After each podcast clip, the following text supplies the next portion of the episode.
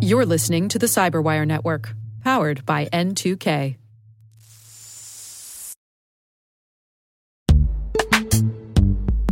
And now a word from our sponsor, Netskope. Netskope is a worldwide leader in SASE and zero trust. Its unified platform, Netskope One, provides optimized access and zero trust security for people, devices, and data anywhere they go helping customers reduce risk, accelerate performance, and get unrivaled visibility into any cloud, web, and private application activity. To learn more about how Netskope helps customers be ready for anything on their SASE journey, visit netskope.com.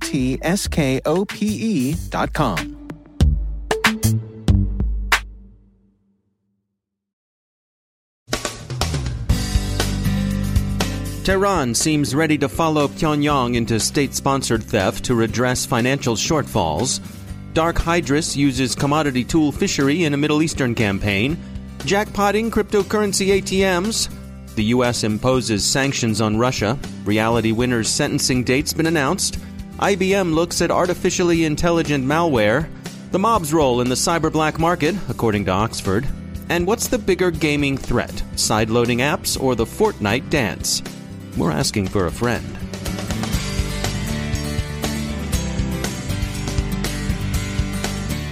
From the Black Hat Conference in sunny Las Vegas, where if you can't stand the heat, get out of the desert, I'm Dave Bittner with your CyberWire summary for Thursday, August 9th, 2018.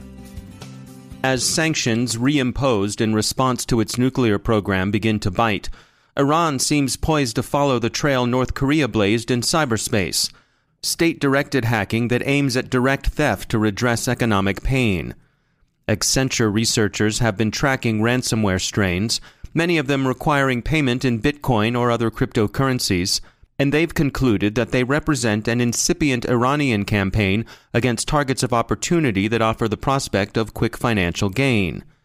Tehran's state directed hackers have a reputation as being relatively less sophisticated than those run by Russia and China, and indeed those run by major Western powers, the Five Eyes and their closest friends, but they also have a reputation as determined fast learners. Palo Alto Network's Unit 42 describes a phishing campaign by unattributed threat actor Dark Hydrus that's prospecting Middle Eastern governments. Unit 42 has observed them using the open source tool Phishery in a credential harvesting campaign directed against a university. A ZDNet report on one aspect of the criminal to criminal market suggests that one particular commodity is especially lucrative. Malware designed to steal cryptocurrency from ATMs that deal in the altcoins is pricey. It commands fees as high as $25,000 a pop, which suggests that the black market is betting on a continuing growth in popularity for cryptocurrencies. In a move applauded in the UK, the US has announced imposition of very heavy sanctions against Russia over Moscow's nerve agent attack in Salisbury, England. Other sanctions for Russian misbehavior in cyberspace have also been imposed.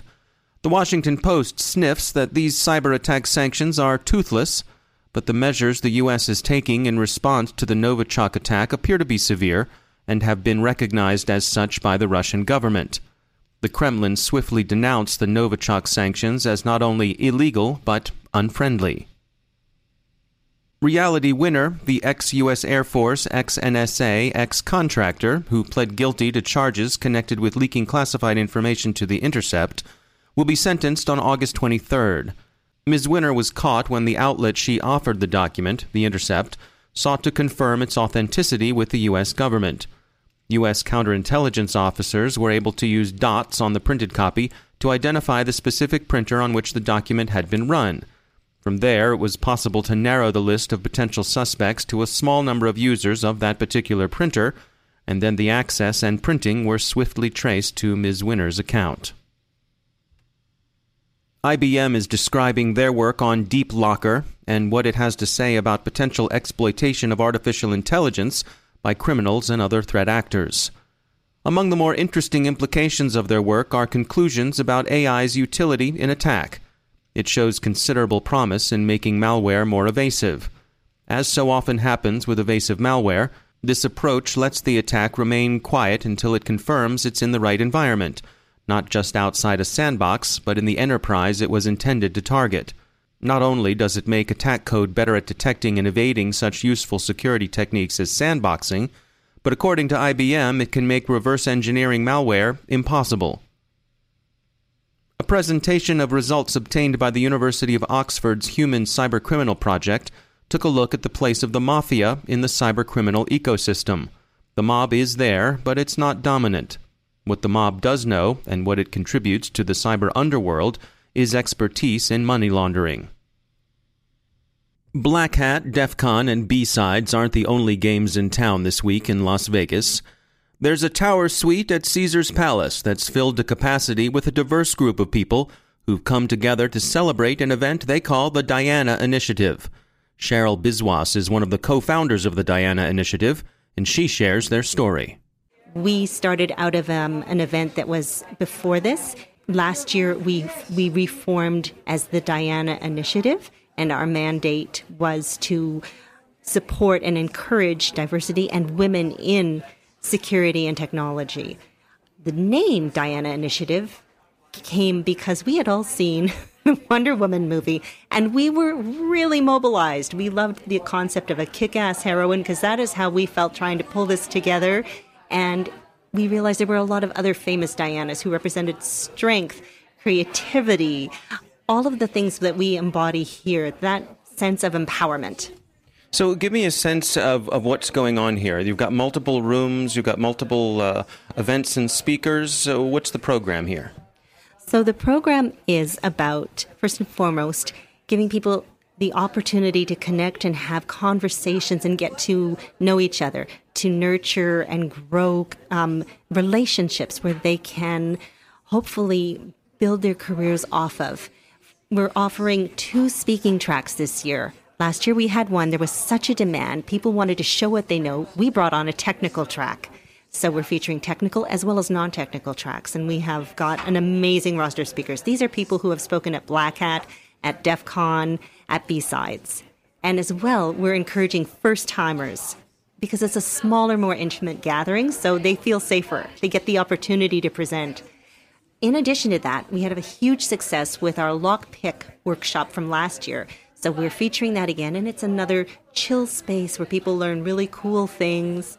And they have offered a lock repinning workshop this year, which is just in in it was a sign up event, but it's a very cool thing to learn. We're featuring a, a resume and careers workshop for both days, where you can actually sit down and talk to somebody about what you'd like to do, to do a mock interview perhaps, to get your resume assessed and reviewed. And we want people to have the opportunity to go into a career that they love, that they may have not even realized, but to give them that, that leg up.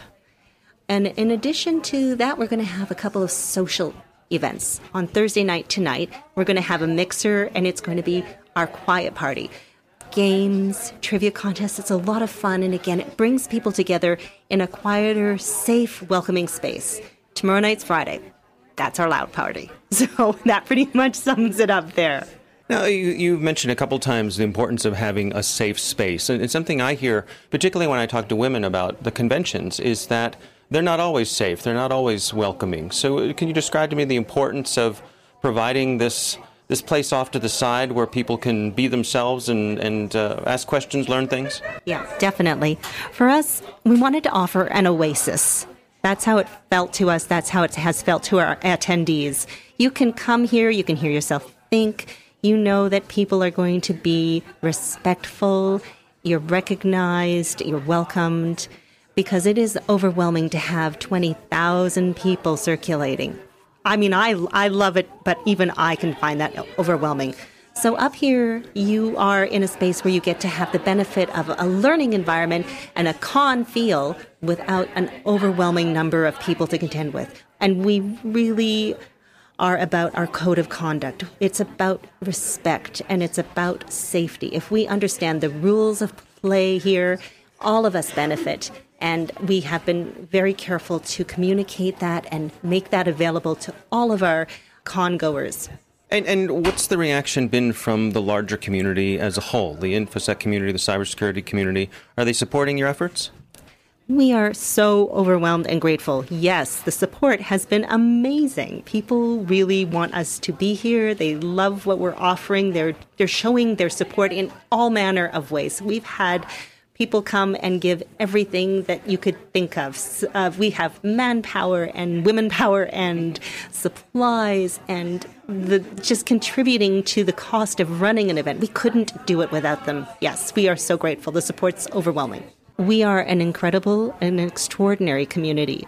We are focused on learning. So, mentoring each other, nurturing each other, and growing each other up is a big part of why we get together at these kinds of events. Any opportunity we have to support each other at this level is, is going to pay massive dividends.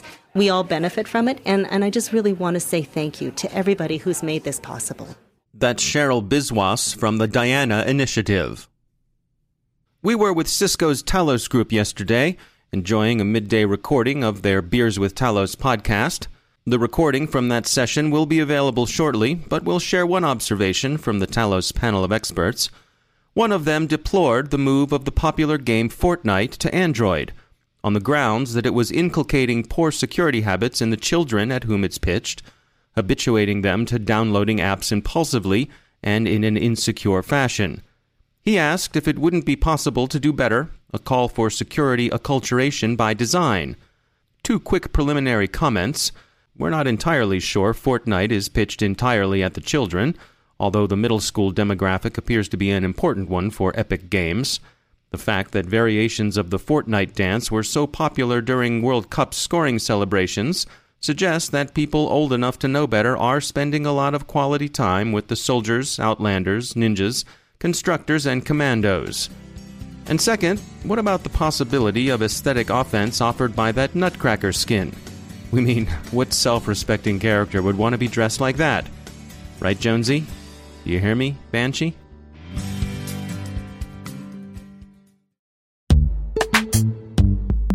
Every day, your IAM tech debt grows. Your multi generational services struggle to work together. Building an identity fabric can fix this. It makes all your identity tooling stronger and allows you to connect any app to any service you want to use with zero coding, zero maintenance, and zero app downtime. Strata's identity orchestration platform separates the identity logic from your applications so you can optimize existing IAM tools and manage them in a single control plane. Now, every vendor, standard, and architecture work together. In short, building your identity fabric means you can secure your non standard apps keep your complex access policies, retire outdated IDPs, and modernize in record time. So build your fabric with Strata Identity and get rid of tech debt for good. Visit strata.io slash cyberwire, share your identity priorities, and receive a pair of AirPods Pro. Offer valid for organizations over 5,000 employees. Connect today at strata.io slash cyberwire.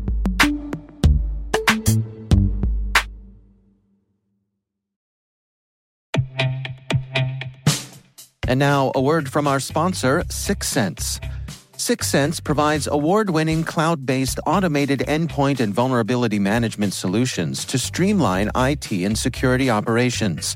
With its advanced platform, businesses gain complete visibility and control over their infrastructure, reducing IT and security risks and optimizing operational efficiency. With Syxsense, you'll get real time alerts, risk based vulnerability prioritization and remediations, and an intuitive automation and orchestration engine so you can focus on your core business goals.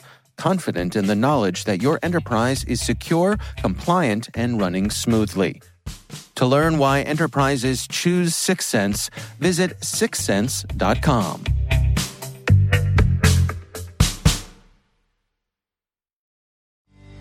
And joining me once again is Professor Awais Rashid. He's a professor of cybersecurity at University of Bristol. Uh, Awais, welcome back. Uh, we wanted to touch today on software warranties. So, what do you have to share with us today?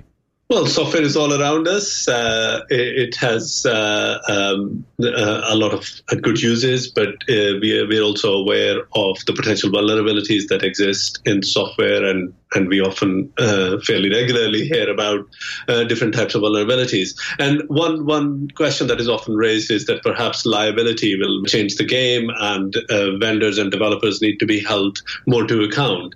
And the thing that I want to discuss was whether whether actually warranties are a way for developers to limit the consequences they may have to deal with are the ways we currently use warranties really always aligned with the goal of secure software? Hmm, that's an interesting notion. So, uh, a warranty, for example, outlining what is and isn't precisely covered. Uh, yes, and, and I think you know th- that's that's where the question is. Uh, that uh, you know where, where do you uh, draw the line? Because normally warranties are intended to protect consumers. They often then end up indirectly opening up consumers to a wide variety of issues because they're, often used as a way to limit the developer's its liability. So there is this kind of really complicated balance that needs to be drawn as to how do you punish the bad without, for example, stifling creativity and stimulating the good. And I'll use one particular example that, you know, with the rise of app stores and actually even Internet of Things, you know, people are being encouraged and people do write their own applications uh, for uh, mobile phones or uh, IoT, uh, and they deploy them to potentially millions of people around the world, certainly through some of the major app stores. Uh, so the question is, you know, to what extent does liability apply to those those developers? What kind of warranties should they be providing uh, with their software? Are they, for example, leaving themselves open to liability? Do consumers actually get any real protection by uh, specifying particular types of warranties in this context? Do you suppose? I mean, when I think about something, for example, like Apple's App Store, is there an implied warranty there that that app has been through a certain uh, level of rigorous review before it's allowed to be distributed? So it, it's it's an interesting question. That yes, there might be an implied warranty. Uh, I, am of course not a lawyer, so I have to be careful as to what, what I state here. Sure. But I think the question then is to where do you draw the line? So, for example, if your uh, game app crashes and you lose a lot of credits that you've built in the game, including some for which you may have paid a lot of money okay, is, is, is, should it be covered by the warranty, or does the warranty only apply when an app is used in a critical setting? And and I'm sure if you went and looked at some of the uh, license clauses that come with some of the apps, they would uh, very specifically uh, leave out any kind of uh, liability arising from any loss of uh, loss of data or loss of uh, loss of economic value uh, in that sense. Uh, and we also see all sorts of other license clauses, and that's not specifically about the Apple App Store, you know, where which, for example, uh, prohibit benchmarking. So you know you can't really see how how well an application performs against other applications, or you know complicated complicated uninstall procedures, which which make it very very hard for the users to uninstalled applications in, in themselves. So uh, it's it's it's a really complicated landscape, and I think that's where the uh, where the question lies. As increasingly software plays a central role in the fabric of our digital society, it's not a question that we we are going to completely ever get away from, because every time there is a major breach, the question does come up as to what should be uh, the responsibility of the vendor and the developer, uh, who who is liable, what kind of warranties should be provided, and what is reasonable expectation on part of the user. And I think it, it is something that requires a longer and more detailed debate uh, and consideration. All right. Professor Awais Rashid, thanks for joining us.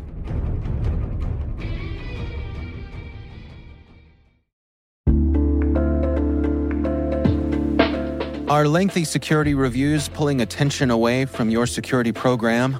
With the largest network of trust centers, Vanta can help you streamline security reviews to win customer trust, save time, and close deals fast. Proactively demonstrate security by showcasing key resources like your SOC 2 or ISO 27001 and provide real time evidence for passing controls. And when a security questionnaire is required, Vanta takes the first pass for you. Visit vanta.com slash cyber to take a self-serve tour. That's vanta.com slash cyber.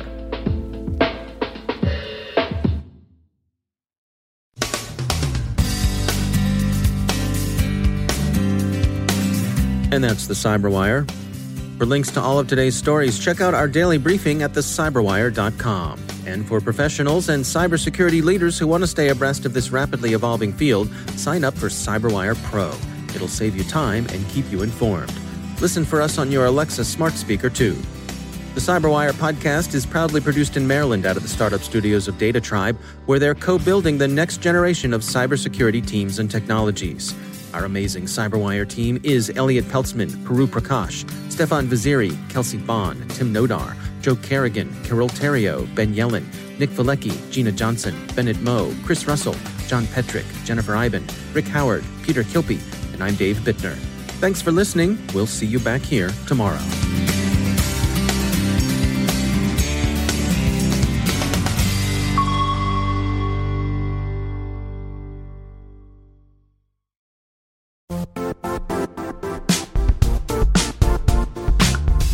And now, a word from our sponsor, Zscaler, the leader in cloud security.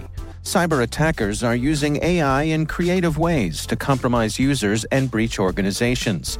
In a security landscape where you must fight AI with AI, the best AI protection comes from having the best data. Zscaler has extended its zero trust architecture with powerful AI engines that are trained and tuned by 500 trillion daily signals. Learn more about Zscaler Zero Trust Plus AI to prevent ransomware and AI attacks. Experience your world secured. Visit zscaler.com slash zero trust AI.